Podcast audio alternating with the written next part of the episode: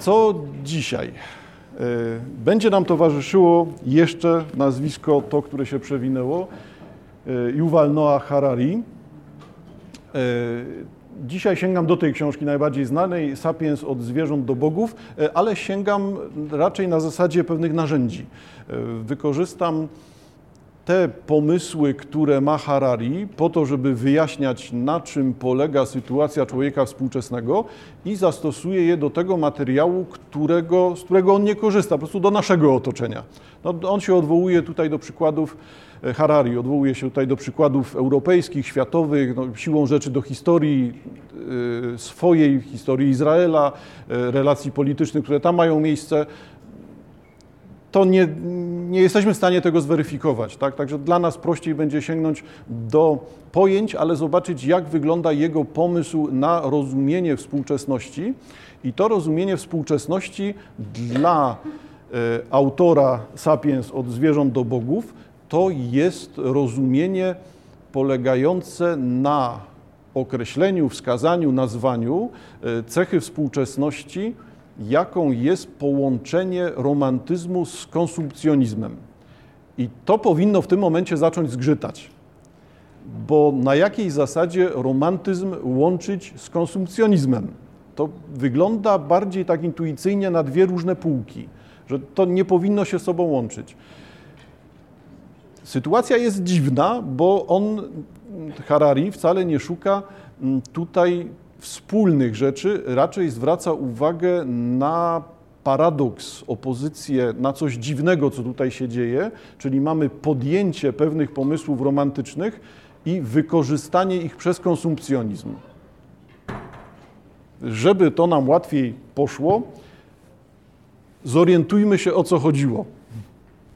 W romantyzmie na początek. Będzie widać? Będzie. Nie sięgam do rzeczy niezwykłych, tylko pokazuję trochę dla przypomnienia, trochę dla wprowadzenia jedno i drugie. E, pokazuję takie najbardziej charakterystyczne rzeczy, które rozumiane są globalnie jako wypowiedzi, teksty kultury, teksty, które e, tłumaczą romantyzm. Na początek obrazki, czyli mamy przed sobą kilka obrazów Kaspara Dawida Friedricha. One najczęściej występują w wszelkiego rodzaju materiałach, analizach, syntezach, podręcznikach oczywiście też, jako e, materiały pokazujące, czym jest ta epoka. No właśnie, i znowu jest sprawa, czy tu rzeczywiście mówimy o epoce, czy mówimy raczej o ustaleniu czegoś bardzo istotnego dla rozumienia całej naszej cywilizacji, szczególnie cywilizacji Starego Świata. Jednak to trochę, trochę zawężę. Romantyzm, taki jaki widzimy tutaj, znany obraz Friedricha pokazujący wędrowca podziwiającego morze mgieł, e, to jest obraz, który występuje w opozycji, w przeciwieństwie, pokazuje inny sposób widzenia świata, przeciwny e, do epoki oświecenia. To zacznijmy jednak od tej strony. Epoka oświecenia, rozumiana w sposób znowu taki prosty, ale żeby zrozumieć punkt odniesienia, e, to jest ten pomysł, oświecenie jest mechanistyczne. Oświecenie ma takie wyobrażenie o świecie i człowieku, jakbyśmy byli mechanizmami, dużego mechanizmu, częściami składowymi dużego mechanizmu, podmechanizmami. Wszyscy, wszystko stanowi zespół kół zębatych, przekładni, przełożeń, e, które budują nam jedną rzeczywistość. Ale w takim razie mamy taki pomysł, e, człowiek jest tym kółkiem w całym mechanizmie. Hmm?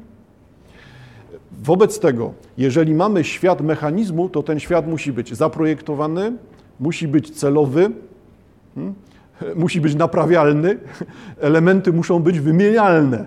No nie ma indywidualnych elementów. To muszą, musi być coś takiego, co bardzo łatwo będzie y, na, naprowadzić y, na właściwy tor, ustalić taki sposób działania, który się sprawdzi. I to jest myślenie oświeceniowe. Poukładane, racjonalne, weryfikowalne, jak nie wierzysz, że woda wrze w temperaturze 100 stopni, to zrób doświadczenie, będziesz wiedział. Nie musisz poznawać tego teoretycznie, możesz wszystko sprawdzić. E, ten, ta najważniejsza pozycja ludzkiego rozumu w oświeceniu będzie przekładała się na wszystkie te elementy, po prostu tak wyobrażamy sobie, jak działa mechanizm, jak działa mechaniczny zegarek. No to będziemy widzieli, musi być energia, ale musi być cały system opracowany przełożeń tej energii na ruch, a ten ruch ma być celowy, ma nam pokazywać godzinę w końcu w tym zegarku. Tak rozumiany świat jest, jest bardzo wygodny, bardzo przyjazny, bardzo prosty, bardzo no, oczekiwany przez ludzi, bo wszystko gra. Nie? Jak nie gra, to widać, że nie gra. Jak nie działa zegarek, to wiadomo, że trzeba go naprawić, wiadomo, że da się go naprawić. Więc wszystko tutaj jest przewidywalne. Wszystko wygląda na proste. Jednak pomysł tego typu na rzeczywistość jest pomysłem takim, który można podważyć w paru ruchach. Nie jesteśmy kółkami. Każdy ma inną średnicę, każdy ma inną ilość ząbków. Te elementy nie przystają do siebie. Ja rozumiem, że takie marzenie o tym, że da się spotkać drugą połówkę, że to zagra, że to powinno tak być, że to się składa te dwie połówki i mamy jedną całość. No ale to jest stan idealny. To stany idealne mają to do siebie, że one nie działają, no, nie funkcjonują przecież. To ideał jest czymś, do czego się dąży, więc nie może być osiągalny. Osiągalny ideał przestaje być ideałem. Tutaj już coś przestaje grać wtedy. E, wobec tego, skoro każdy z nas jest inny, na dodatek każdy z nas widzi świat w inny sposób, tyle jest światów, ile spojrzeń ludzi, to nagle się okazuje, że to wszystko zaczyna się wymykać, że ten mechanistyczny, oświeceniowy pomysł, taki prosty, na świat poukładany, racjonalny, podporządkowany celowości, sensowny, e, upada. I pojawia się taki światopogląd, taki pomysł widzenia świata, który widzimy tutaj mamy jednego człowieka, tylko jednego człowieka, mówię o obrazie Friedricha Morzemgieł, jednego człowieka tkwiącego ponad wszystkim, nawet nie ponad ludźmi, tylko ponad wszystkim. Świat natury, świat człowieka, wszystko jest poniżej. Patrzy na coś, ale na coś, co ma charakter nieokreślony. No, on patrzy na mgły, jest ponad powierzchnią tych mgieł. Na dodatek jeszcze go nie widzimy, bo stoi do nas tyłem. Ten obraz pokazuje świat, który się nam wymyka. Jest niepoznawalny przez człowieka. Główna postać na obrazie Friedricha patrzy na coś, czego nie będzie w stanie nazwać, czego nie będzie w stanie wyprodukować, powtórzyć w, sta- y, y, w stosunku jeden do jeden. Patrzy na morze mgieł, które będzie mu się stale wymykało. Stale będzie pulsować, będzie zmieniać się ten obraz. E, my z kolei patrząc na tego człowieka, z punktu widzenia nas, obserwatorów, widzów, ludzi rozumiejących ten obraz, e, patrzymy na coś, co jest dla nas całkowicie nieprzystępne. Jego widok nie jest naszym widokiem. Nie znamy tego człowieka. On jest dla nas tajemnicą. Jest kimś całkowicie odrębnym. Nie wejdziemy do jego głowy. Jego spojrzenie nie jest naszym spojrzeniem. Więc widać, że ten świat prostych kółek zębatych tutaj staje się światem na opak, wszystko jest poodwracane. Nie ma współdziałania ludzi, nie ma zespołu ludzi. Są niepowtarzalne jednostki, niezastępowalne jednostki. Każda widzi świat w sposób subiektywny. Świat zaczyna się wymykać obiektywizmowi, nie da się go podsumować, nie da się go syntetyzować. Wszystko ma charakter jednostkowy. Hmm? Y, kolejne obrazy Friedricha E, dwóch mężczyzn patrzy na księżyc. To zauważcie Państwo, jest ta sama sytuacja. Wykluczenie, nawet jeżeli są w dwójkę, no to dalej jednak jest odrębność, wykluczenie, wyobcowanie, samotność, niepoznawalność świata, zderzenie z tajemnicą, uczestniczenie w świecie natury, ale natury, która działa niezależnie od człowieka. otacza ich natura, tylko bez nich ta natura byłaby taka sama. To, to nie jest natura podporządkowana człowiekowi, natura, którą się układa, tylko jest to świat, który się wymyka, świat niepoznawalny, świat fenomenów. Hmm? no też zostawię sprawę, bo na ile fenomenów, na ile ujawniających się symboli, na ile ten świat istnieje poza człowiekiem, e, czy romantycy widzą tylko w świecie ich otaczających prawdę bytu ujawniającą się przez symbole, które sami tam czytają, które sami odkrywają w tej naturze. Widać, że staje się to takie mgławicowe.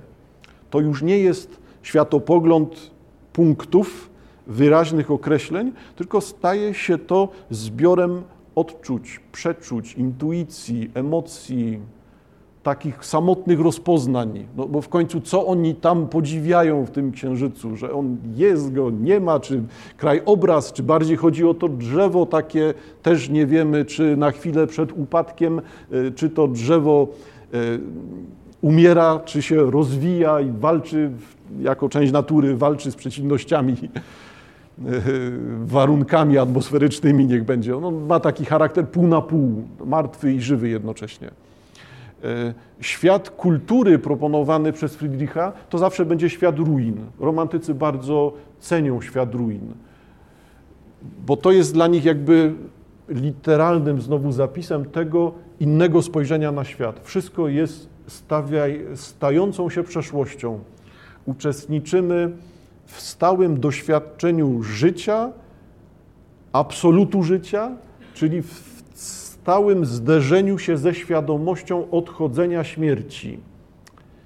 Romantycy nie lubią czegoś, co ma charakter stonowany, zrównoważony, tylko to musi być bardzo wyraziste, bardzo mocne i zawsze balansujące. Miłość, nienawiść, życie, śmierć. To muszą być tego typu napięcia, napięcia, dynamizm, kontrasty. Ja stale mówię o czymś, co składa się właśnie na ten światopogląd romantyczny. Pytanie, czy, czy tak jest w e, popularnym sposobie myślenia, no to od razu lepiej wyjaśnić.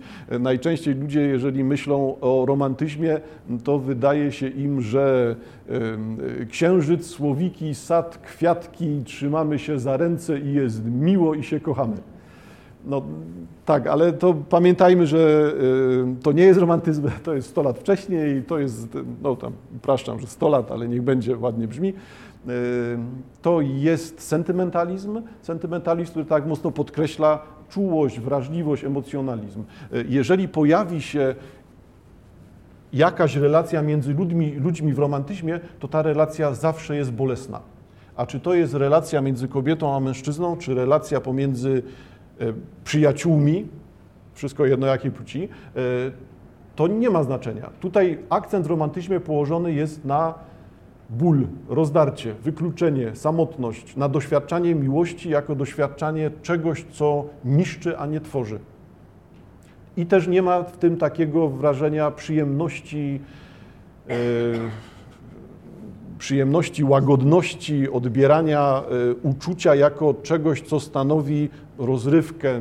No, źle brzmi może, nie? No, ale czytamy to w takim właśnie kontekście miło, łatwo, przyjemnie, sympatycznie.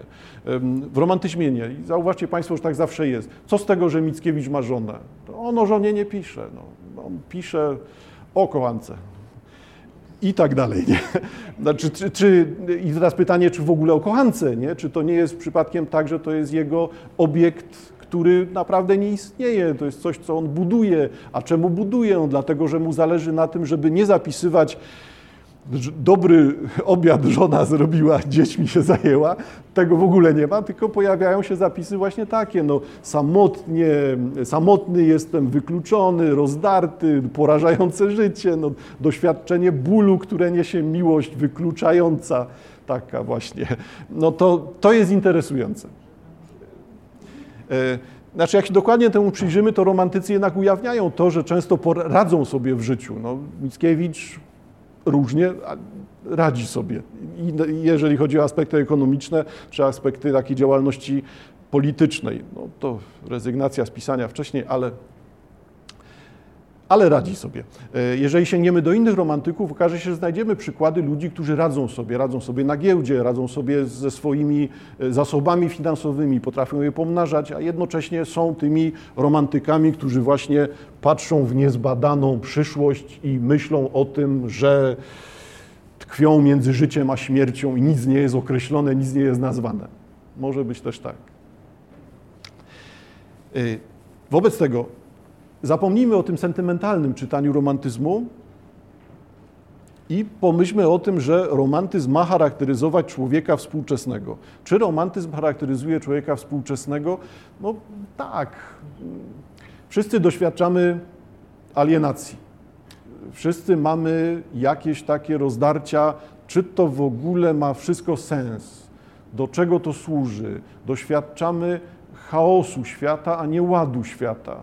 Czyli gdzieś mielibyśmy takie momenty, które uprawniałyby myślenie o tym, że człowiek współcześnie żyjący jest taką istotą romantyczną bardziej niż oświeceniową. Chociażby dlatego, że oświeceniowcy z założenia byli optymistami. Uda się, da się, zmienimy świat, poprawimy. A w romantyzmie już takiego prostego optymizmu nie ma. Raczej jest ta świadomość konieczności porażki. Musimy zginąć byle w walce, ale, ale jednak to jest ta świadomość porażki, tego, że świat nie na, zmiana świata nie nastąpi teraz, nie nastąpi za naszego życia, nastąpi kiedyś, w przyszłości nieokreślonej. Sięgam do tekstów znowu bardzo rozpoznawalnych. E, słowacki testament mój. Zauważcie Państwo, że to jest właśnie to tkwienie. Przed chwilą widzieliście postacie na obrazach Friedricha, a tutaj mamy człowieka tkwiącego w podobnej pustce, zawieszonego, rozdartego, nie potrafiącego się określić. Dopasowuje teraz Friedricha e, do słowackiego, ale to doświadczenie samotności, wykluczenia, wyobcowania, wyjątkowości leci. Tak? Widać w samym tekście. Jestem z wami, ale jestem odrębny. Imię moje tak przeszło jako błyskawica i będzie jak dźwięk pusty trwać przez pokolenia. Widziałem, że, widziałem e, wszystko w swoim życiu, poznałem wielu ludzi, ci ludzie widzieli moje osiągnięcia, ale moje osiągnięcia są jedyne, wyjątkowe, niepowtarzalne. Nikt nie jest w stanie tak żyć, tak doświadczać, tak odczuwać. Wszystko tu jest jedyne, jedyne, wyjątkowe. Y, pojawiające się motywy orientalne też są akurat ważne dla romantyków i zauważcie Państwo, że współcześnie też byśmy taką dużą tendencję widzieli, że człowiek współczesny wybiera ten kierunek orientalny. Nie chodzi mi o zagrożenia na Bliskim Wschodzie, raczej mam na myśli Orient rozumiany jako szeroki wschód, daleki wschód, czyli lądowalibyśmy w Chinach, w Japonii i wtedy czytamy to zainteresowanie, widzimy zainteresowanie człowieka współczesnego tematyką wschodu, stąd ten Orient. Dalej by to raczej grało. Jeżeli mówimy o takim właśnie szukaniu tego, czy rzeczywiście romantyzm charakteryzuje człowieka współczesnego.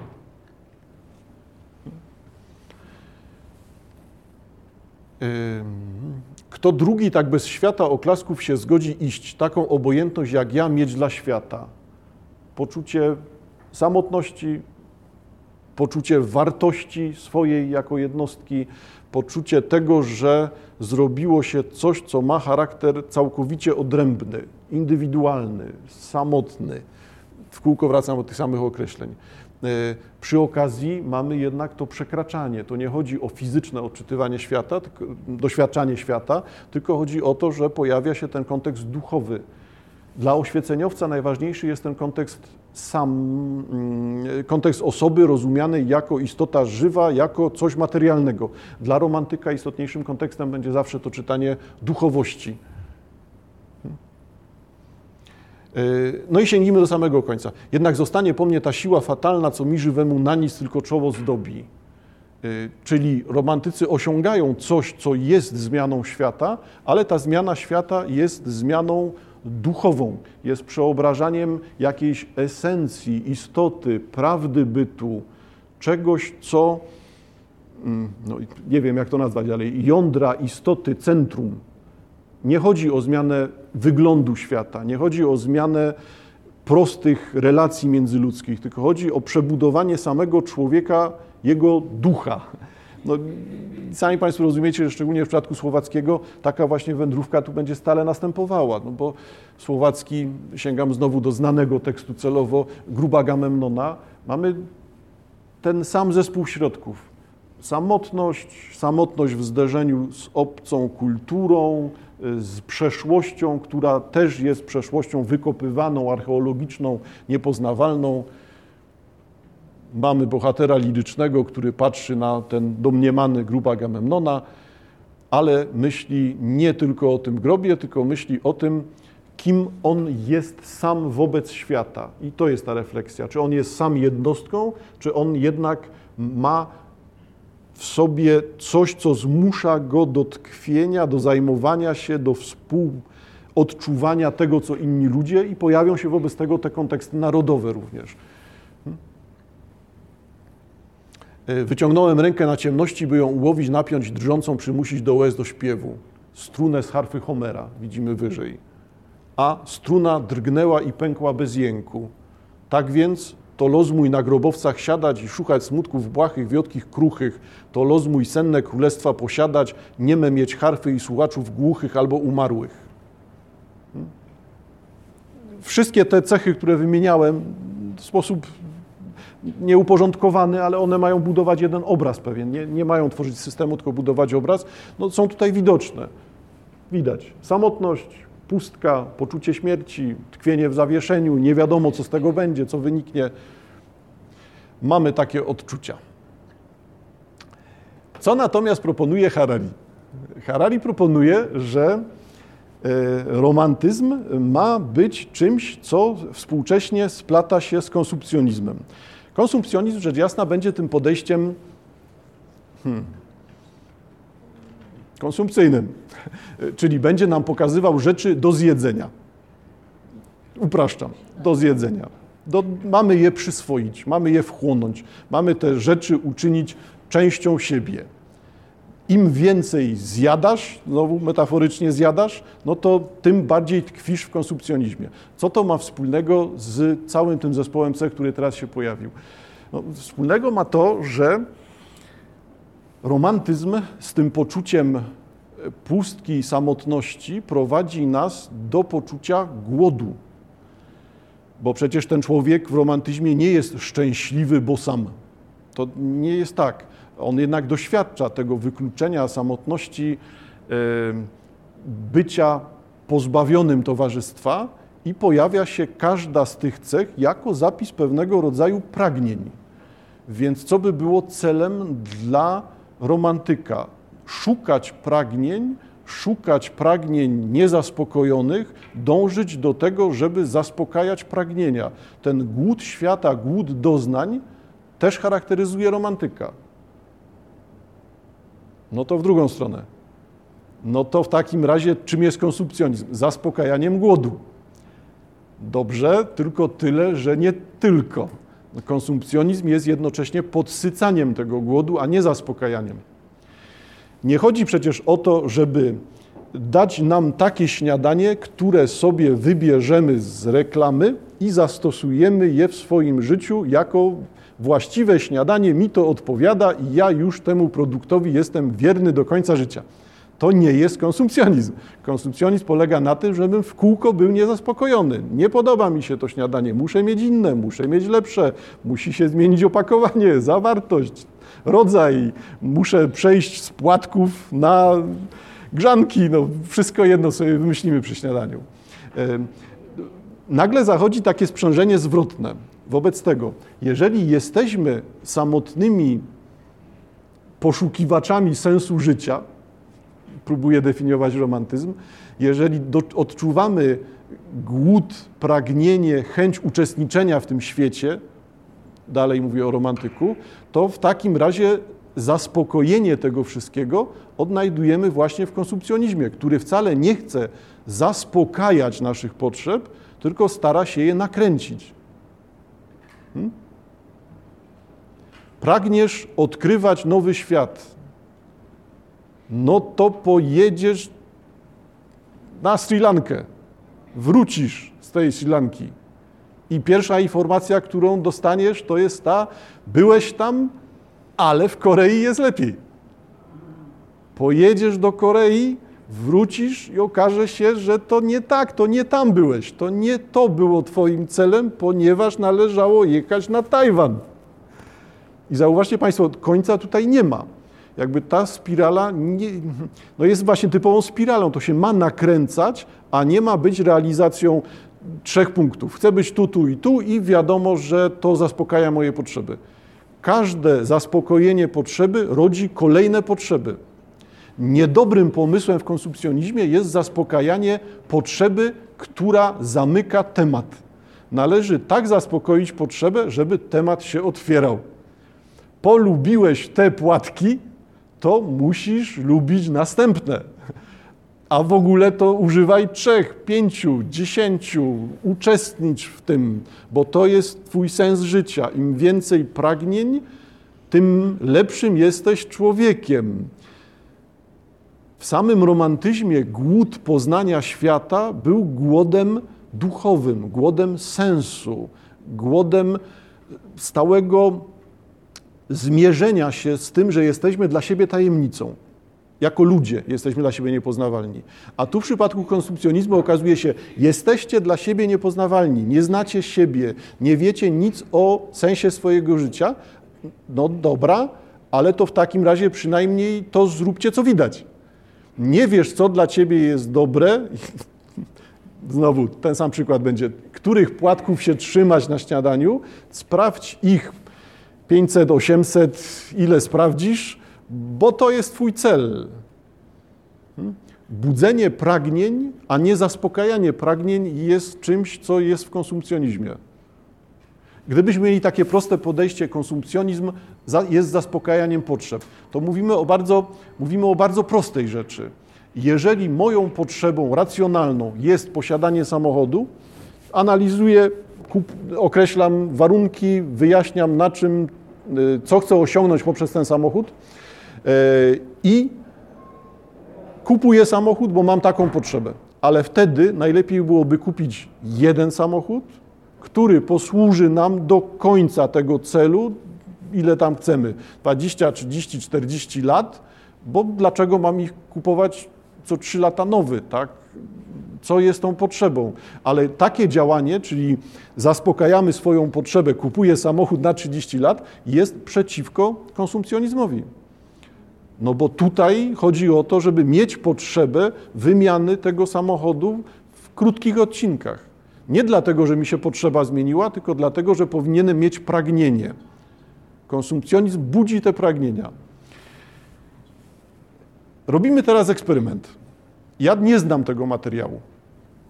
Wybrałem tylko datę. To są reklamy z marca tego roku. To, że tam która stacja telewizyjna, mniejsza o to, co będziemy wymieniać, mamy zespół reklam. Państwo będziecie widzieli je po raz pierwszy, ja też.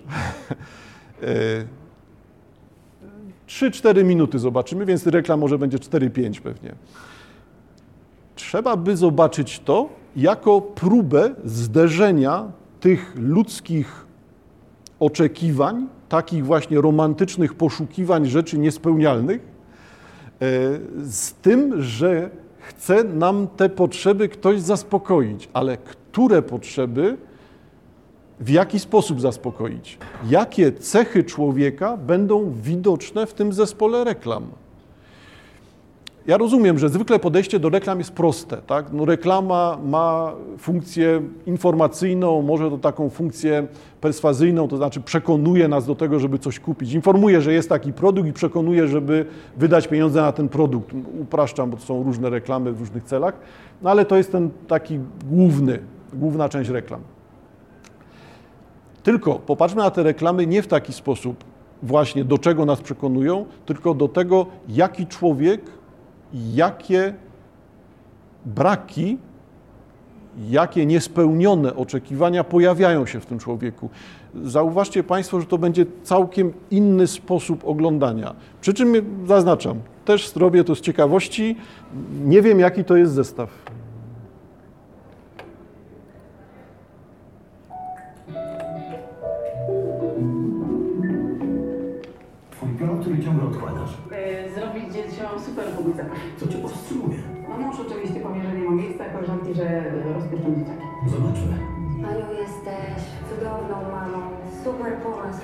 Ciebie wierzę.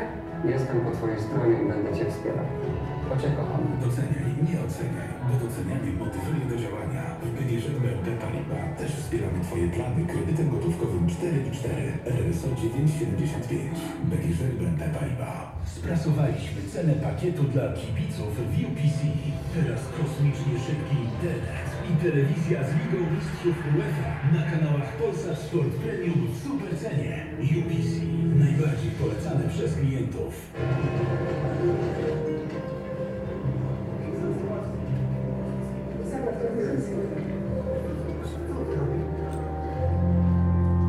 Józef Piłsudski przyjechał założyć pocztową kasę oszczędności. która pomoże Polakom odkładać na przyszłość. Bezprzewodowe porting. Najmłodszym dla szkolne kasy oszczędności, a przemysłowi ciężkiemu pozwoli rozwinąć skrzydła. Nieco później zbuduje Rotundę, jeden z symboli stolicy. A w nowym tysiącleciu stanie się również bankiem internetowym z najlepszą aplikacją mobilną na świecie. U mnie na biurku leży. Pocztowa Kasa Oszczędności to dziś PKO Bank Polski. Nowoczesny bank. Największy w kraju. Sederek? O nie! Tylko nie spacerek! A, a, a co twoim bólem kolana, o pani? I tak do wieczora.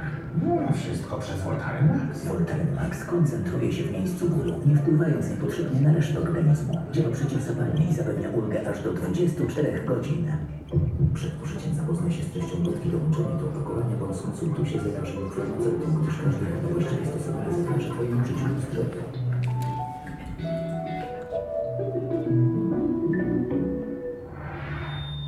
Sponsorem programu jest producent leku na objawy Aha, no to już mamy zmianę.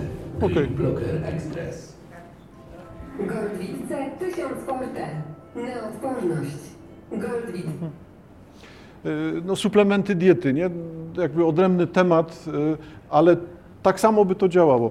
Y, Co mamy przed sobą wobec tego? Y, Reklamę y, BGŻ kredytową, tak? Reklamę telewizji UPC, reklamę PKO, reklamę Voltarenu. Cztery rzeczy wpisałem. Co wypisałem teraz na tablicy? Y, Co wykorzystują reklamy? Czyli reklama BGŻ-u y, bazuje na tym, że każdy człowiek, nawet jeżeli nie chce tego nazywać, no to ma to pragnienie celowości, żeby życie miało sens. O co tutaj chodzi? Ma być celowość jakaś. Wobec tego ten kredyt nie służy do tego, żeby bank nie służy do tego, żeby bank zarobił e, na odsetkach, tylko służy do tego, że robi dla nas coś dobrego, to, że zaspokaja naszą potrzebę celowości życia, a reszta jest tylko tłem, jest tylko dodatkiem. E, Czy to jest nadużycie, rodzaj manipulacji? No tak, ale tak na to patrząc, każda reklama jest manipulacją. No bo poprzez różne zabiegi, czytelne, nieczytelne, chce wpłynąć na naszą postawę, chce nas ustawić. E, Co się pojawia u Harariego? E, To właśnie, że nasze romantyczne rozdarcie, zagubienie, poczucie odrębności, poczucie tego, że mamy niezaspokojone potrzeby w życiu, zderza się z tym, że ktoś nam te potrzeby zaspokoi. Tylko ten ktoś nie może powiedzieć, e, w naszym banku dajemy kredyty, bo chcemy, żeby nasz prezes samochód wymieniał co roku. No nie, nie. To będzie w drugą stronę. My jesteśmy dobrzy, filantropijni, otwarci. Dla was to wszystko jest, bo tacy ludzcy, humanistyczni jesteśmy. Urok przerwy. E, Na czym bazowała ta reklama? Cel życia, taki mocno zaakcentowany, że chcesz te cele życia osiągnąć, masz mieć pieniądze. E, Co jest tym celem życia tutaj? Spełnienie się w obrębie rodziny, posiadania dzieci, czyli rozumiem tutaj, że najważniejszą rzeczą będzie e, poczucie spełnienia w życiu poprzez osiąganie roli społecznej matki ojca, e, rozumianej w sposób idealny. Że to nie chodzi o bycie matką, bycie ojcem, tylko to, co jest znowu specyfiką reklam. Nie ma reklam rzeczywistych, tak? Nie było reklamy, no to teraz nie mamy pieniędzy, chcemy wydać pieniądze. Siadamy i myślimy w dwójkę, mąż, żona, bierzemy kredyt czy nie bierzemy, stać nas, nie stać nas, może tak, może nie. I takie typowe przepychanki, które tutaj się pojawiają. Urok przerwy. E, Takie przepychanki, które tutaj się pojawiają, w reklamach nie mają miejsca. Nie ma miejsca, przynajmniej rzadko pojawiają się reklamy robione jako odwzorowanie świata zewnętrznego, rzeczywistego. To są reklamy w świecie idealnym. Wszyscy są ładni, akcentowania to jest ten drobny druczek na dole, przy czym napisany tak, że w zasadzie trzeba przeczytać od tyłu, żeby coś zrozumieć, bo tak szybko nikt nie czyta i tak małych literek nikt nie czyta, no i mamy pad za patem. Ale to już rzeczywistość krzyczy. Ym, y, Do czego się odwoływała ta krótka reklama telewizji? Y, Nie do tego, nie masz co robić, nudzi ci się, włącz sobie telewizor i tak się będziesz nudził, ale przynajmniej przed telewizorem. Taka wykładnia.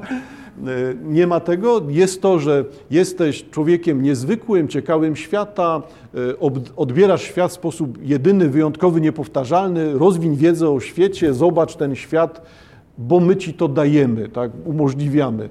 Tak jakby oglądanie telewizji dawało wiedzę o świecie. No, takie sobie znowu. To akurat rzecz, która będzie za chwilę potrzebna. Nie wiedziałem, że będzie, ale, ale dobrze, że jest. Ym, Mamy reklamę PKO, reklamę PKO, która bazuje na stuleciu niepodległości. Wobec tego reklama banku odwołuje się do, do naszego poczucia tożsamości narodowej, do związku z historią Polski, związku z narodem i nagle ta historia staje się argumentem przekonującym do wykorzystania oferty tego banku. Ciekawe, powinno nie działać, ale działa. E, Reklamy nie są reklamami w ciemno nigdy. Zawsze się wykonuje reklamę, dobiera się grupę, sprawdza się efektywność działania reklamy i tą reklamę dopiero się emituje. No To, to jest typowo techniczna rzecz. Nic nie jest eksperymentem na żywym organizmie. E, Wobec tego wykorzystanie historii, która ma nas przekonywać do tego, żebyśmy budowali w oparciu o pieniądze PKO jakąś przyszłość, zmieniali coś w świecie, no jest ciekawym zabiegiem. Jak, na jakiej zasadzie to ma działać?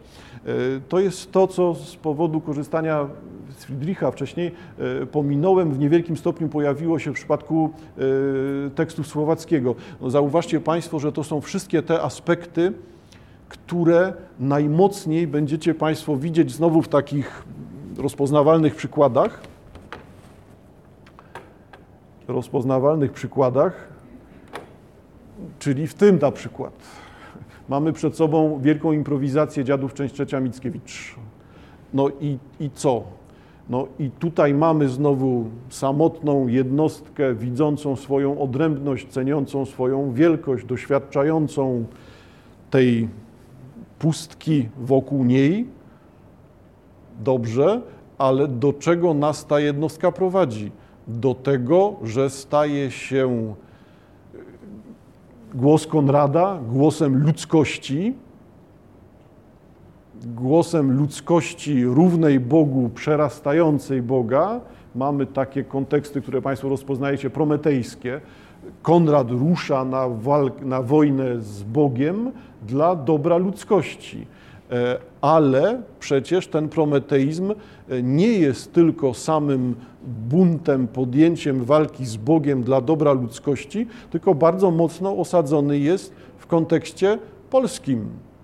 To, co tutaj widzimy, Konrada dumającego na, na wzór Samsona, hmm, to jest chwila Samsona, kiedy więzień ślepy dumał u kolumny, myśli o tym, czy podjąć samobójczą walkę z Bogiem, czy zaniechać. To jest rozważanie Samsona chwilę przed śmiercią. Ale pojawi się to, co tutaj mamy. Jestem człowiek i tam na ziemi me ciało, kochałem tam w ojczyźnie, serce me zostało.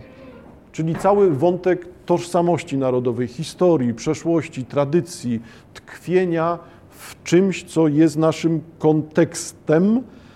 Nasze rozumienie teraźniejszości wymaga tego, żeby wiedzieć, skąd się ona wzięła, skąd pochodzi.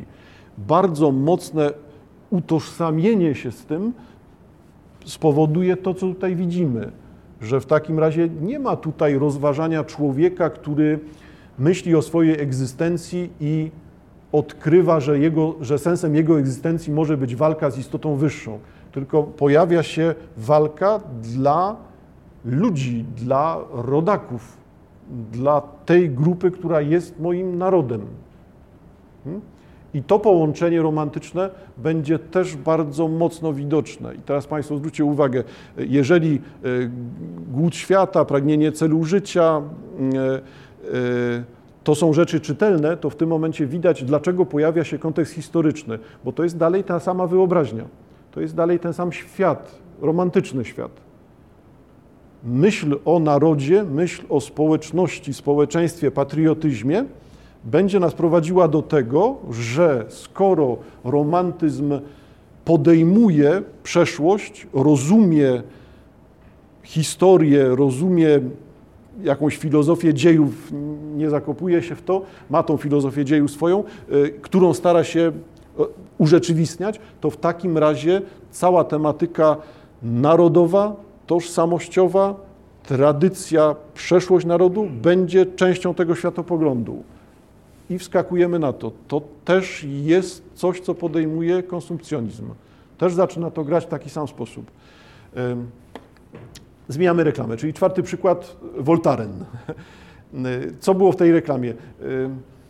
Zauważcie Państwo, cała reklama oparta na personifikowanym zwierzęciu i mamy taki ciąg, możemy sobie nawet tego nie uświadamiać, ale podjęcie konwencji bajki.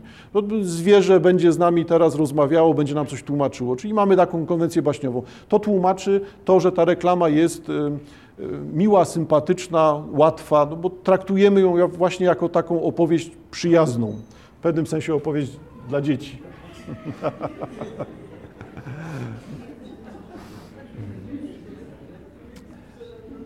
Co się dzieje w takim razie? Pragnienie zabawy, oczekiwanie na to, że ta przyjemność zmieni nam życie, jest czymś, co jest tutaj istotniejsze od samego sensu. To, to rozumiem, jest przecież maść przeciwbólowa. I to znowu nie chodzi o tłumaczenie celu tej maści, tylko zwrócenie uwagi na to, że życie ma być przyjemne, masz być zadowolony, e, zaspokajaj swoje potrzeby, e, żyj bez bólu po to, żebyś te potrzeby mógł spokojnie rozwijać, mnóż swoje potrzeby, żyj w taki sposób, aby korzystać z wszystkich potencjalnych możliwości. Nie? I to jest znowu ta wykładnia konsumpcjonizmu, takiego zaangażowania w świat. Dziwnie to zaczyna wszystko e, brzmieć, bo ten zbitek dalej jest jakimś zgrzytem. Tylko pytanie właśnie, czy o to nie chodzi bezpośrednio Harariemu? Czy ten zgrzyt nie jest czymś, co najlepiej tłumaczy y, współczesność? Nie żyjemy w czasach harmonijnych. Wobec tego gdzieś trzeba spróbować określić y, przyczyny albo określić, nazwać miejsca, w których te, w których te zgrzyty się pojawiają. Coś musi nie działać. Harari proponuje rozumienie świata w taki sposób, że rzeczywistość możemy określić na rzeczywistość obiektywną, subiektywną, intersubiektywną. E, w przypadku obiektywnej, no to jest to, co istnieje poza nami. Istnieje bez naszego Coś istnieje obiektywnie, bo obywa się bez nas. Nie, nie, mamy na to wpływu. Nas nie będzie, to będzie istniało dalej. Wobec tego to istnieje obiektywnie. Czytelne. Istnienie subiektywne to jest tylko to, co jest związane z nami. Zniknie razem ze mną. To, co znika razem ze mną, jest wyraźnie subiektywną rzeczą. Beze mnie to nie będzie istniało. Na razie czytelne. E, co natomiast z tą trzecią kategorią intersubiektywności? No to jest to, co nie istnieje obiektywnie, ale nie zniknie razem z nami. To jest intersubiektywne. Poczucie, prze, świadomość przeszłości, e, bycia Polakiem, należenia do tej grupy społecznej jest czymś, co bez nas będzie istniało. Nas nie będzie, ale to pozostaje. Czy to istnieje obiektywnie? Nie. To, bo jeżeli nas nie będzie jako wszystkich Polaków, to to przestanie istnieć. Ale to nie jest też subiektywne. Czyli wyraźnie nie jest to obiektywne, nie jest subiektywne. Harari proponuje, że to jest coś, co ma charakter intersubiektywny. Na razie myślę, przystępnie to wszystko brzmi. Yy, w którą stronę zmierza Harari? Harari proponuje taki sposób myślenia o świecie, że teraz pojawi się próba wyjaśnienia tego, że świat, który nas otacza, w największej części ma charakter nieobiektywny, więc subiektywny i intersubiektywny. Czyli będzie próbował Harari nazwać ten świat światem, rzeczywistością, otoczeniem wyobrażonym. Otacza nas coś, co jest przyjętą konwencją. Hmm? Na czym to polega w prosty sposób? Miałem pomysł, zapomniałem zrobić. E, jakbym teraz przyniósł, tłumaczę od razu sens dowcipu, e, przynoszę banknot 200 złotowy. Biorę zapalniczkę i palę ten banknot 200 złotowy. To mniejsza o to, że tak, że zniszczyłem mienie należące, tak, to chyba, jest, chyba to jest karalne niszczenie waluty. No, e, ale palę, tak? No to co ja w zasadzie zrobiłem? No przecież ten kawałek papieru mój pomysł był taki, że zrobię sobie ładne, kolorowe ksero, nie będzie widać i wszyscy się nabiorą. Jak to jest, jak się odpala tak papierosy z złotówką czy coś takiego. E, no to w takim razie, jeżeli ten banknot ma mieć wartość 200 zł, to przecież ten kawałek papieru nie ma wartości 200 złotych ten system zabezpieczeń, który tam funkcjonuje, on nie jest warty 200 zł. Wobec tego, gdzie jest sens tego? No, no niestety wyobraźni. Umówiliśmy się, że to jest pewna wartość, że to jest 200 zł, że to się na coś przelicza. Czy tam przeliczymy na usługi, czy na produkty, wszystko jedno, ale ma to swoją wartość. A w rzeczywistości nie ma tej, tej wartości. No to, to nie jest kawałek złota, i, ale znowu, czy z kolei ten kawałek złota nie jest czymś, co jest wartością wyobrażoną, konwencją pewną. Jakbyśmy się umówili, że mm, iryt jest w obiegu, to byśmy mieli monety z irydu, tytanu. No, są metale droższe od złota, są tańsze, po prostu byśmy dopasowali coś. No ale mamy tą konwencję złota to, że to ma jakieś zaplecze technologiczne, że to służy do czegoś, że się przydaje, że w przemyśle jest wykorzystywane, no to wszystko to gra. No ale pytanie, czy gra z obiektywnego powodu, czy nie jest to realizacja pewnej konwencji, że to jest realizacja pewnej wyobraźni. uzgadniamy, że to jest rzeczywiste. Uzgadniamy.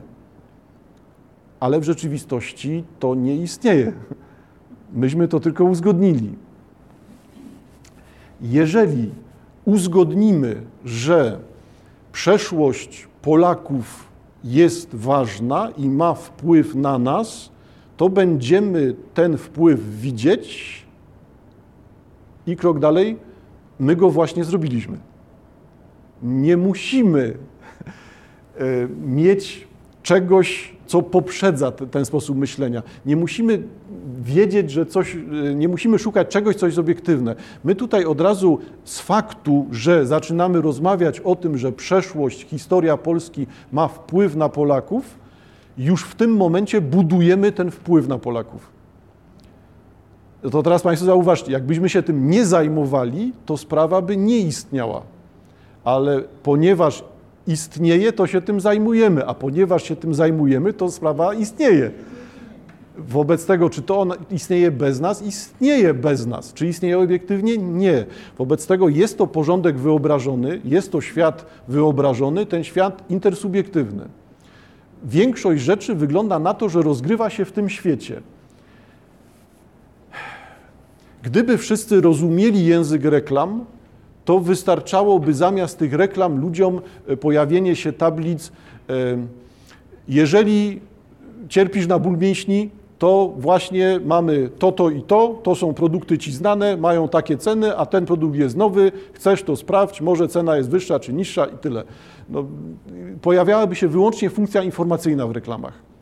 No a tymczasem tak to nie działa. Nie? E, ten porządek wyobrażony, to obracanie się w świecie wyobraźni jednak. Zauważcie Państwo, że znowu nie jest oświeceniowe, jest romantyczne. No, romantycy żyją w świecie ducha, obracają się w świecie, który jest ich wyobraźnią, świecie, który wynika z ich wyobraźni, albo w tym świecie, który jest przystępny dla ich wyobraźni. Jak chcemy, ale to nie jest świat obiektywny. To jest ten świat, który oni ustalają. Czy w wielkiej improwizacji Bóg jest obiektywny? No nie wiem. Jest ważny dla Konrada. Jest czymś takim, e, co określa Konrada, co pozwala mu nazwać siebie w opozycji do Boga. Pytanie tylko, czy to jest prawda. Świadomość tego pytania jest wielkiej improwizacji. Nie ma aktywnego Boga wielkiej improwizacji. Jest tylko ten Bóg, który jest milczącą obecnością albo milczącą nieobecnością. No, Oczywiście w całym tekście dziadów nie ma tego typu dyskusji, ponieważ my widzimy ujawnianie się sił nadprzyrodzonych, pojawiają się anioły, więc tego typu ingerencje są widoczne. Ale jeżeli patrzymy na samo to spojrzenie e, Konrada romantyka, no to, to znowu, czy my tu nie patrzymy na tą rzeczywistość wyobrażoną, nie? na coś, co jest tylko projekcją oczekiwań, pragnieniem, które buduje Boga, on w takim razie istnieje rzeczywiście. E, to wcale nie jest takie obrazoburcze, bo nie zmierzam do tego, żeby podważać. To nie, nie ta intencja, żeby podważać istnienie Boga. Wskazuje na to, że Boga może tworzyć pragnienie. Bóg, Bóg może wynikać z pragnienia. Czy jest możliwy Bóg bez człowieka? No tak i nie trudno zaczyna się o tym rozmawiać. Hmm? Dziwna sytuacja się z tego robi. Nie? Czy, czy Bóg, który nie tworzy świata, Bóg, który nie tworzy człowieka, jest Bogiem? No nie takim, jakiego sobie wyobrażamy. Byłby kimś całkiem innym, gdyby był, albo jeśli by był. Otwarta sprawa. Najgorszą sprawą tutaj jest y, stosowanie prostych definicji. Szczególnie romantycy się odcinają od tego. Nie chcą mieć czegoś, co składa się z trzech pojęć i jest stuprocentowo obiektywną definicją. Tutaj chodzi właśnie o to, żeby to było nieczytelne. Czy współcześnie ludzie chcą, żeby coś było nieczytelne? Nie wiem, chyba nie. No i mamy jakieś kolejne romantyczne rozdarcia.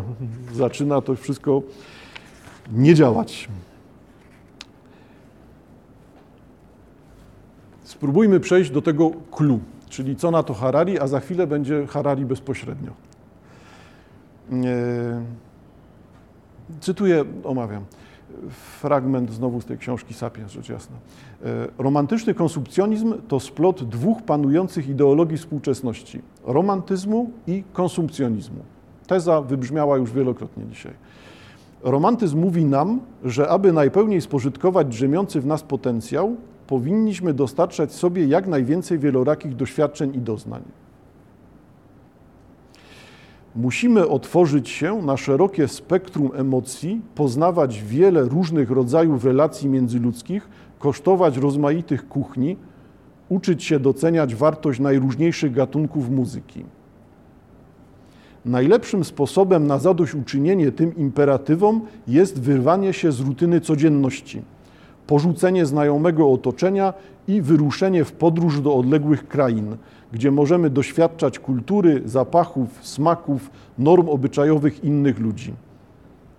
Na każdym kroku słyszymy romantyczne mity o tym, jak nowe doświadczenie otworzyło mi oczy i odmieniło moje życie. I odnoszę się do tego ostatniego, bo cała reszta jest już tylko zebraniem tych uwag, które wybrzmiały dzisiaj. Na każdym kroku słyszymy romantyczne mity o tym, jak nowe doświadczenie otworzyło mi oczy, odmieniło moje życie to jest to budzenie pragnień, o których wspominałem, ale jednocześnie tu się pojawia celowość, czyli po to masz mieć pragnienia, po to masz zaspokajać pragnienia, aby każde Twoje doznanie było doznaniem przekształcającym Cię, tworzącym. Czyli.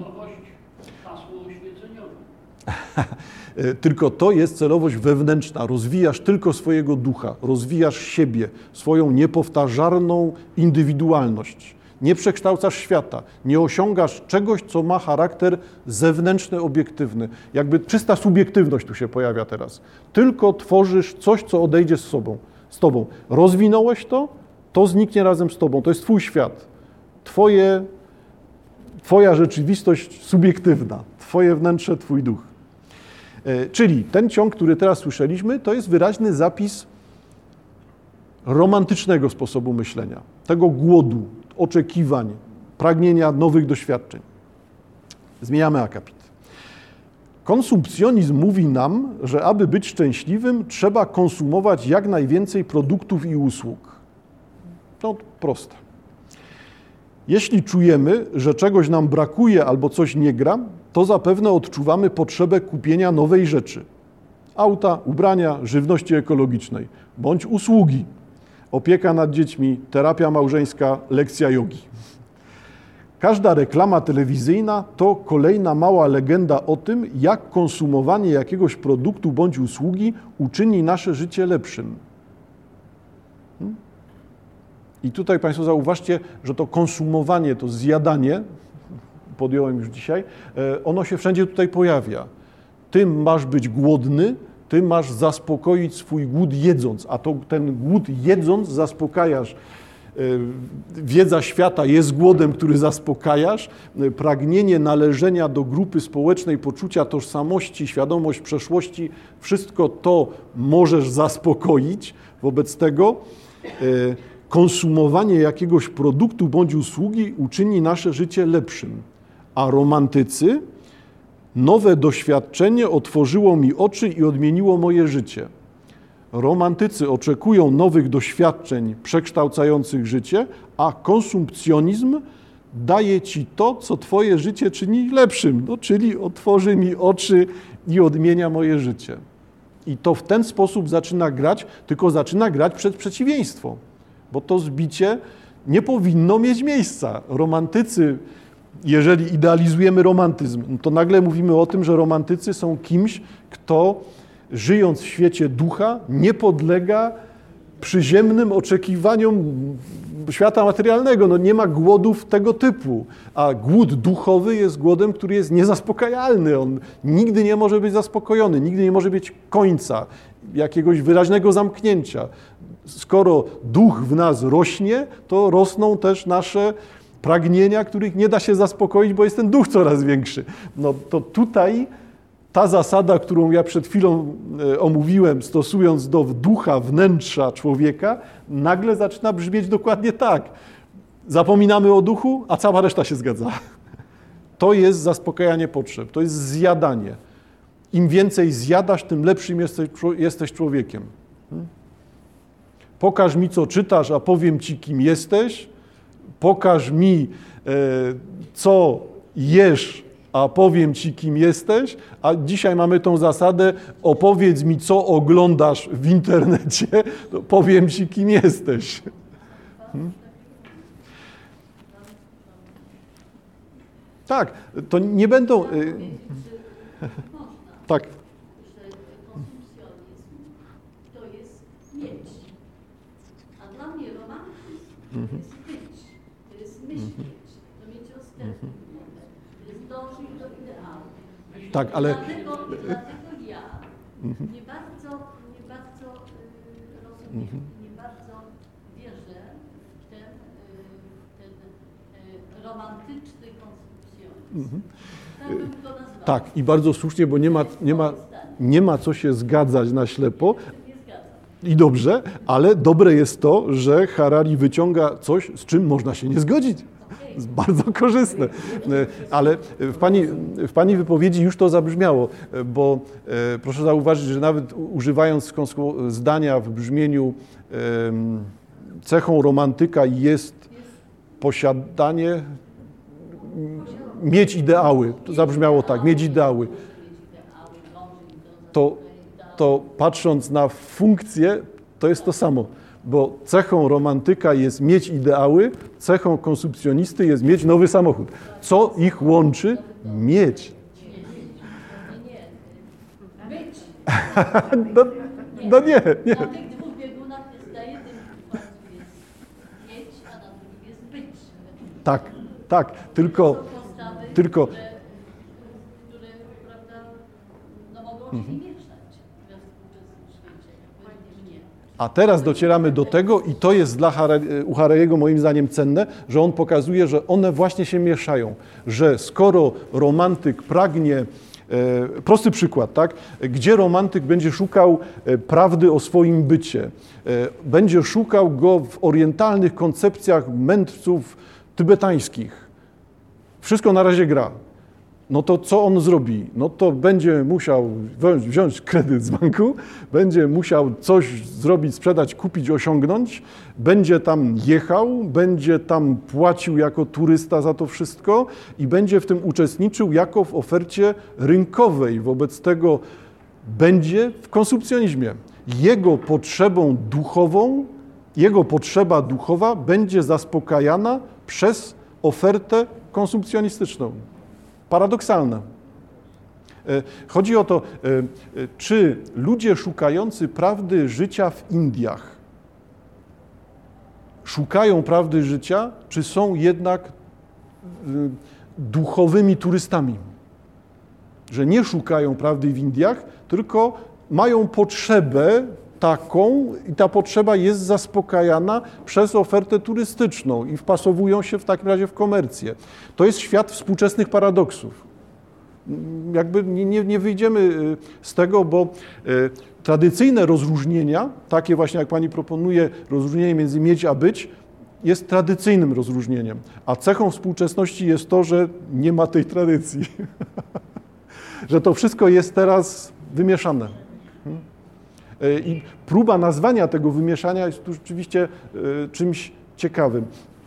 Dobra, tylko fragment, zaraz oddaję głos Harariemu. Zobaczycie Państwo, że będzie to dziwne za chwilę jeszcze. Ym, Wniosek Harariego. To jest kolejny akapit. Z konsumpcjonizmem idealnie współgra romantyzm, który głosi pochwałę różnorodności. Ich mariaż powołał do życia bezgraniczny rynek doznań. Kolejny paradoks, nie? rynek doznań. Doznania to jest coś, co jest indywidualne, niepowtarzalne, wewnętrzne, co zmienia nas jako osoby, a tu się pojawia to jako oferta rynkowa. No więc, Voltaren, kredyt. Ich mariaż powołał do życia bezgraniczny rynek doznań, na którym ufundowana jest współczesna branża turystyczna. Przemysł turystyczny nie sprzedaje biletów lotniczych czy łóżek hotelowych, sprzedaje przeżycia. Hmm? Czyli czym jest współczesna turystyka? Nie e, tym jedziesz do Indii i tam masz zaspokajane swoje potrzeby, żyjesz jak pączek w maśle, tylko ponieważ ty oczekujesz rozwoju duchowego, to my ci to dajemy. Sprzedajemy ci to, co jest twoim doświadczeniem duchowym. Konsumpcjonizm nie jest prosty, nie sprzedaje cukierków, samochodów, tylko sprzedaje to, za co chcemy zapłacić, a najwięcej zapłacimy za sens, cel, istotę życia. I to nam sprzedadzą. Tylko tyle, że w momencie, jeżeli to da się sprzedać, to to przestaje istnieć. Jak to się zaczyna je sprzedawać, to to przestaje działać. Nie, nie mogę pojechać do Tybetu, gdzie będę jednym z wielu turystów oprowadzanych po zakonach i będą mi tam przedstawiać mnichów, a ja będę myślał, ile im odpalili za to, że ubrali te stroje i w ogóle w czym ja uczestniczę. Czy to jest pokaz dla turystów? Napad zbójnicki z uprowadzeniem, tak? Jakieś te warianty imprez w Polsce są takie. Czego się nie robi dla turystów. I co się z tego dzieje? Bo wygląda na to, że to może prowadzić do ruiny, y, czyli skoro wszystko jest na sprzedaż, banalnie już kilkadziesiąt lat brzmi, to w takim razie, jeżeli sprzedajemy wartości duchowe, wartości wewnętrzne, to one przestają mieć wartość, skoro mają ją w ogóle. Skoro jestem w stanie y, oświecenie buddyjskie kupić w ofercie biura podróży, to, to ma swoje 5, 10, 15 tysięcy, nie wiem za ile mi to chcą sprzedać, to w takim razie nie ma żadnej wartości. Jeżeli jestem w stanie to wycenić, to to nie ma wartości. Hmm? To jest ten ciąg myślenia odpustowego, tak? Jeżeli za tysiąc zdrowasiek jestem w stanie iść do raju, to czy ja tam chcę iść? Nie? To, to nie może być coś takiego, nie, nie, nie jest handel. No ale oczywiście wiem, że teraz upraszczam. Em, Konsumowanie. Konsumowanie tych przeżyć ma w zamyśle poszerzyć nasze horyzonty, urzeczywistnić nasz ludzki potencjał i czynić nas szczęśliwszymi. Każdy by chciał. Kiedy więc milioner przeżywa kryzys pożycia małżeńskiego, zabiera swoją żonę na drogie wakacje do Paryża. Taka wycieczka nie wynika z jakiegoś samoistnego pragnienia, ale raczej z żaliwej wiary w mity romantycznego konsumpcjonizmu. W to, że skoro e, pojedzie do Paryża, to magia Paryża sprawi, że wszystko zacznie się od zera. Na nowo zapali się, zaiskrzy i będzie cudownie, jak było 5, 10 czy 20 lat temu. Wszystko jedno. W starożytnym Egipcie majętny mężczyzna nigdy nie wpadłby na to, że kryzys w życiu uczucio- uczuciowym można rozwiązać, zabierając towarzyszkę życia na wakacje do Babilonu. Zbudowałby jej, zbudowałby jej raczej wystawny grobowiec, o którym by zawsze marzyła. No, dobre. Jak to, proszę Państwa, z tego wygląda? Y, Ja sądzę, że cała ta istota pisarstwa Harariego to jest taka eseistyka, nie umniejszam, tylko jest to rodzaj intelektualnej prowokacji. No chodzi o to, żeby pokazać jakieś spięcia, jakieś dysonanse, coś, co jest zbiorem przeciwności, powinno się wykluczać, a tymczasem działa razem. Nie? I, i w, tym, e, w tej jedności przeciwieństw byłby jakiś sens współczesności. E, Sam Harari, nie korzystałem z tego, ale chętnie sięgnę, e, niestety będzie z napisami, także ja tylko posłużę się fragmentem.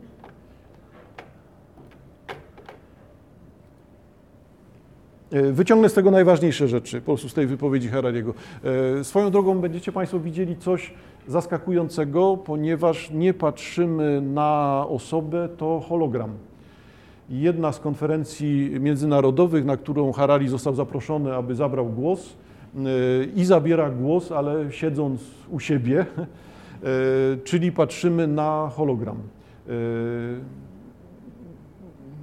Dziwne rzeczy. Jesteśmy przyzwyczajeni już do, do Skype'a, Messengera, do tego typu komunikatorów e, głosowo-obrazowych, e, a to jest coś, co nie jest e, utopią, tylko jest już praktykowanym narzędziem. Tak? Czyli ta obecność jest obecnością trójwymiarową. To nie jest płaski obraz, tak? tylko jest pełny hologram, czyli mamy pełną sylwetkę.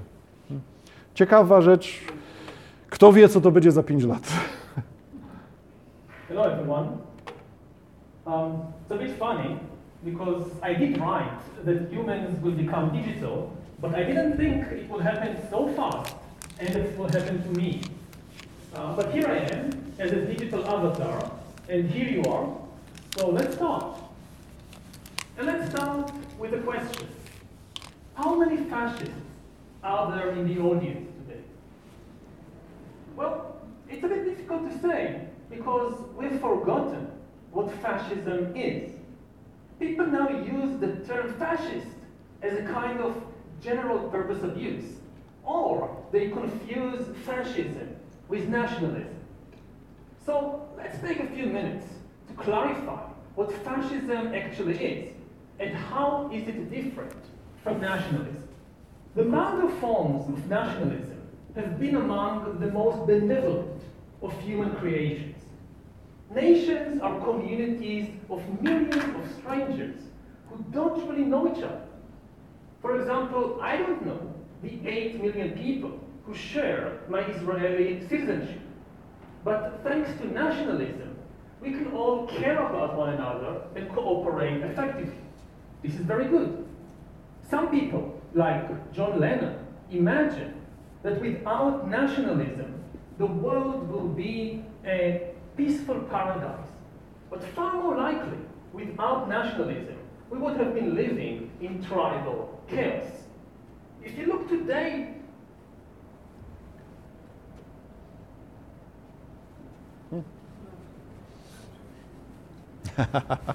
Jak to hologram?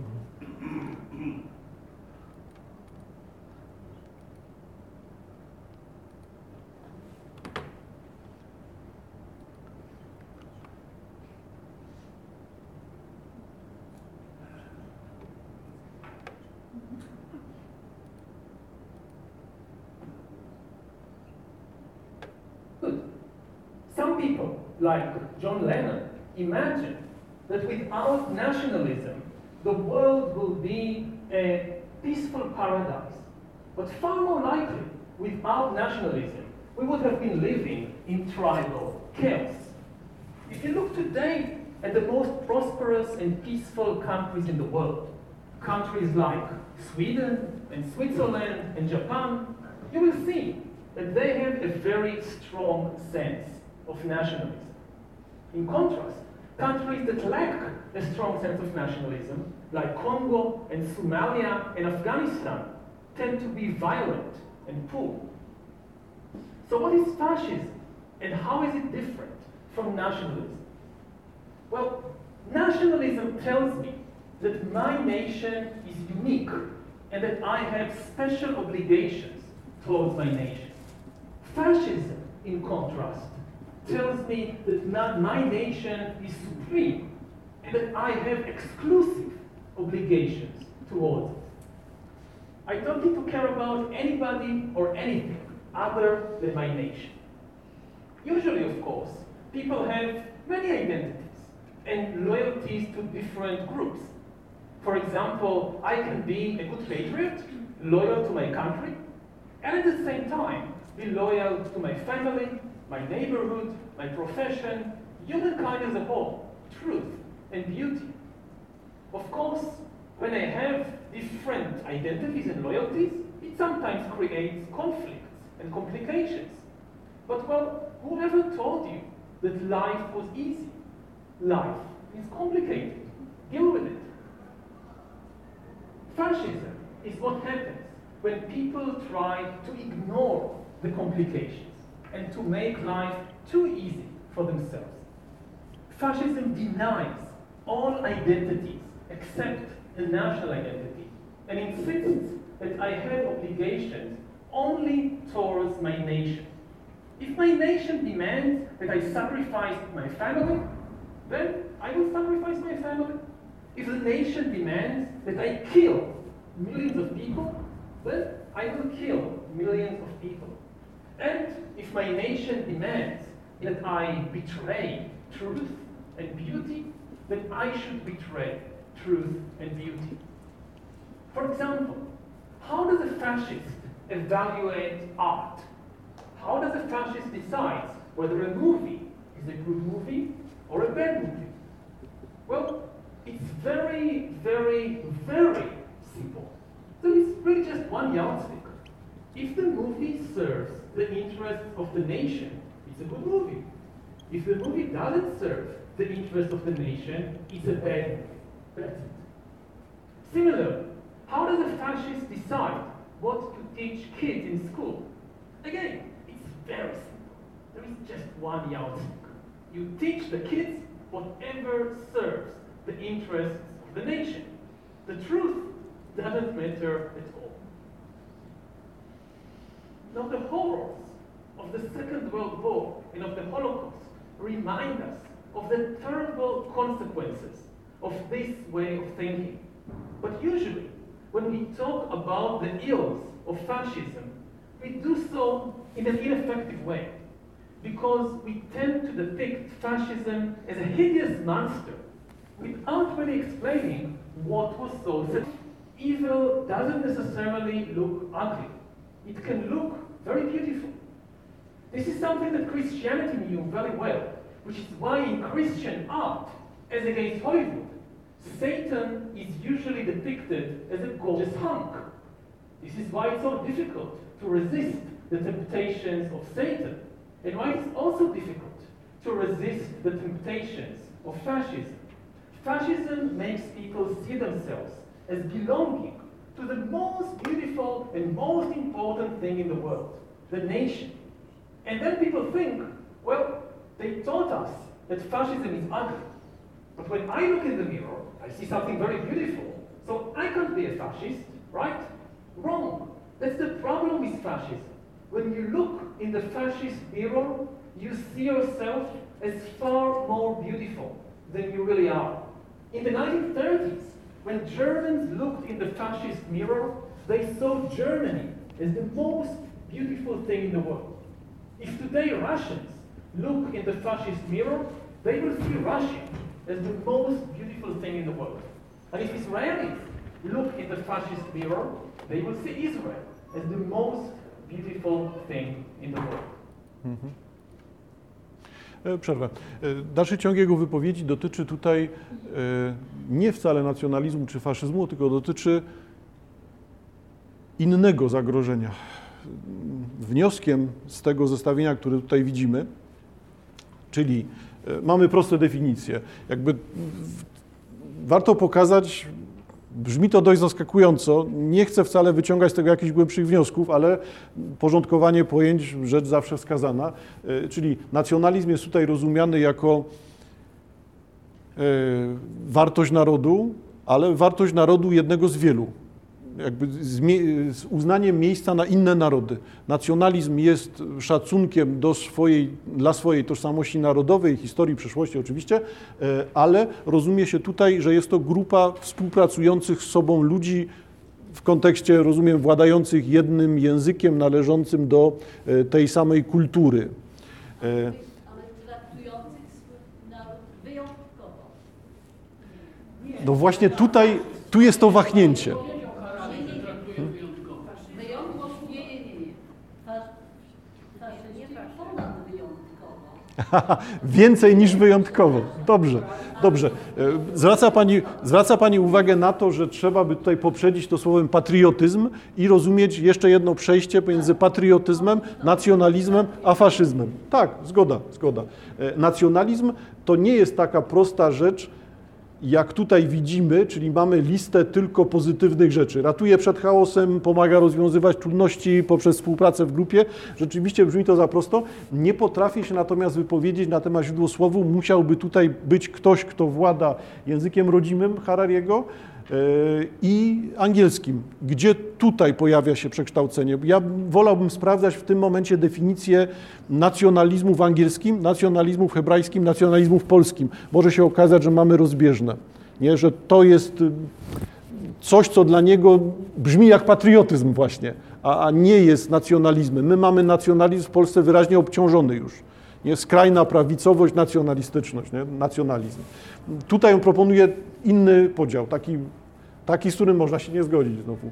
E, Gdzie natomiast widzi e, Harari faszyzm? No w tym, jeżeli coś jest wyjątkowe, jedyne, niepowtarzalne i nagle docieramy do rasy panów. Tak, tłumacząc prosto, faszyzm może niepotrzebnie, no ale, ale jednak prosto to będzie zrozumieć, czyli jeżeli faszyzm, rasizm, to w takim razie mamy rasę panów, wyższość jednej rasy nad całą resztą. Wobec tego cała reszta jest do poświęcenia. Można ich wymordować, nie ma to żadnego znaczenia. Liczy się tylko jedna wyższość. E, Ta rzecz, do której on dochodzi, czyli e, idealizacja świata, jest już rzeczą ciekawą. E, Na czym polega to, że ideologia faszystowska, ideologia każda skrajna, na- skra, każdy skrajny nacjonalizm, bo to nie musi być faszyzm, każdy skrajny nacjonalizm będzie robił właśnie coś takiego, że będzie mówił, my jesteśmy piękni, młodzi, silni, wspaniali, my jesteśmy solą ziemi, doskonałością tego świata. Jakby w każdej ideologii tak, tej skrajnej pojawia się coś takiego. E, Błędem jest e, podkreślanie brzydoty w tej ideologii, w pro- w propagandzie, komentarzu towarzyszącym faszyzmowi. Wszyscy uważają, że skoro faszyści, to są bezmyślni, sadyści, ociekający krwią, pastwiący się nad innymi, no a tymczasem pojawia się właśnie to, tak? czyli ten sposób myślenia. Nie wiem, czy Państwo widzicie, on jest bardzo powszechnie obecny teraz. E, Najpiękniejsza armia świata, armia III Rzeszy. Doskonałe mundury, doskonale, doskonała prezentacja, wspaniale wyszkoleni i to się pojawia jako ten sposób rozumienia. Bardzo współcześnie e, w kulturze masowej obecne. Pojawia się w idealizacji tego stroju, pojawia się też w takim właśnie wizerunku e, faszystów w filmach zostawiamy już na boku. E, Do czego zmierza Harari? E, Nie do tego prostego podziału nacjonalizm-faszyzm, tylko będzie mówił o tym, kto sprawuje władzę w świecie. To jest następna część jego wypowiedzi. E, Będzie zwracał uwagę na to, że pragnienie bycia kimś wyjątkowym, niepowtarzalnym, zderza się z pragnieniem innej grupy kontrolowania wszystkiego i wszystkich. I pytanie jest, kto kontroluje świat? Bo świata nie kontroluje, zdaniem Harariego, e, rząd, grupa polityczna, tylko pojawia się coś, co jest kontrolą cyfrową. I tutaj miałby rację. On później jest pytany o to, czy w takim razie e, kto sprawuje e, rząd e, na świecie, czy to są wybrani politycy, czy właściciele firm zajmujących się zbieraniem naszych danych, gromadzeniem naszych danych. No, I tutaj on, Harari zwraca uwagę na to, że to jest to samo, ponieważ rząd w takim razie pełni tylko rolę umowną, a właściwym rządem jest ten, kto ma pełną wiedzę o osobie.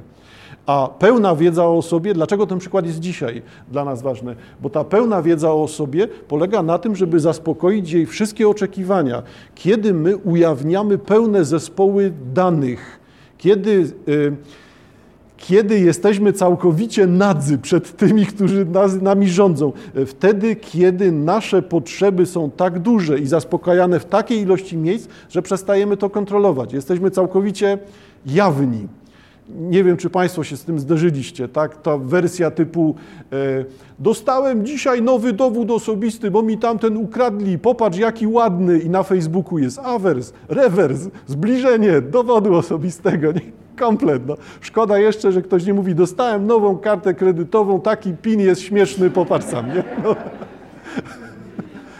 E, no, brzmi rzeczywiście śmiesznie, ale ja tego nie wymyśliłem. No, po prostu to właśnie się dzieje.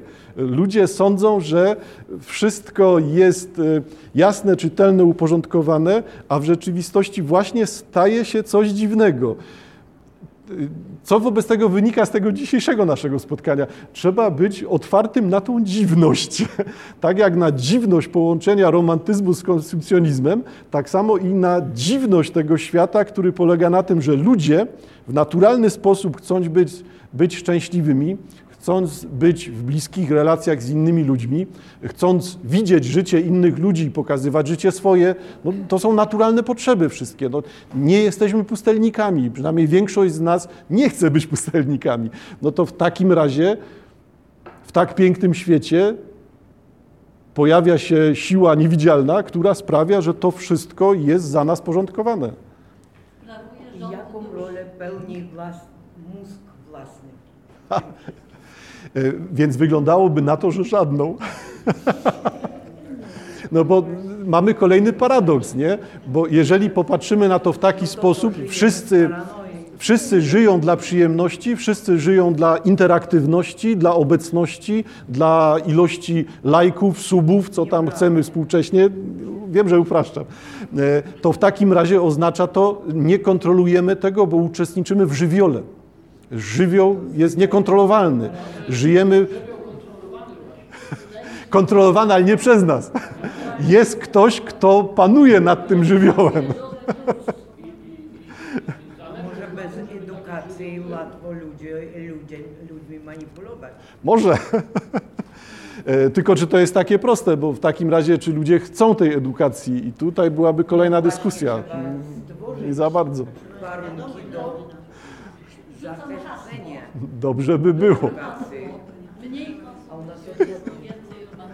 E, Tak, znaczy wiecie Państwo, e, ostatnia, ostatnia uwaga, żeby jednak w puencie pojawił się e, Harari, skoro go tak przywołałem tym razem w ciągu tych paru miesięcy odpowiedzi.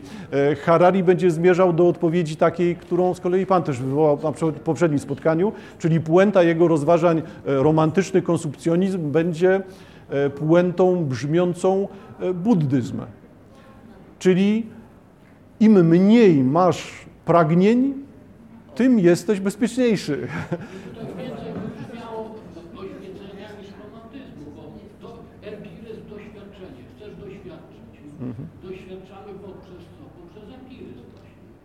No nie, doświadczenie duchowe nie jest empiryczne. Konkretne rzeczy, wyjeżdżamy, zwiedzamy. Ten romantyzm to jest tylko taka otoczka dla tego oświeceniowego sposobu myślenia. E, Tu jest konkret się pojawia. E, Próbuje Pan nazwać coś, co będzie tym samym zjawiskiem, tylko w inaczej komentowanym. Proponuje Pan usunięcie romantyzmu i przedstawi... Przed... Dobra, ale zwraca, kładzie Pan akcent na oświeceniu. Wobec tego y, ludzki umysł generowałby to wszystko, bo zauważcie Państwo, to jest paradoks. Człowiek, który widzi zagrożenia digitalizacją, tą powszechnością cyberprzestrzeni, wszystkiego cyfrowego świata, rzeczywistości wirtualnej, jest tutaj, tak jak zaznaczył na początku, tym hologramem, czyli on w pełni w tym uczestniczy. Nie? I pytanie, czy jest ucieczka, czy to, że rozum doprowadził nas do tego, że jest ta możliwość, że jest hologram, jest i możliwość analizy świata przez rozum, czy wszystko to nie jest dalej wytworem rozumu? Tylko mówiła Pani o tym wcześniej, czy żyjemy w rzeczywistości paranoi, czy to nie jest świat obłędu, czy ten rozum nie jest rozumem chorym. Może. Czyli proszę Państwa, nie ma jak myśleć o świecie, ale pozytywnych myśli nie będzie.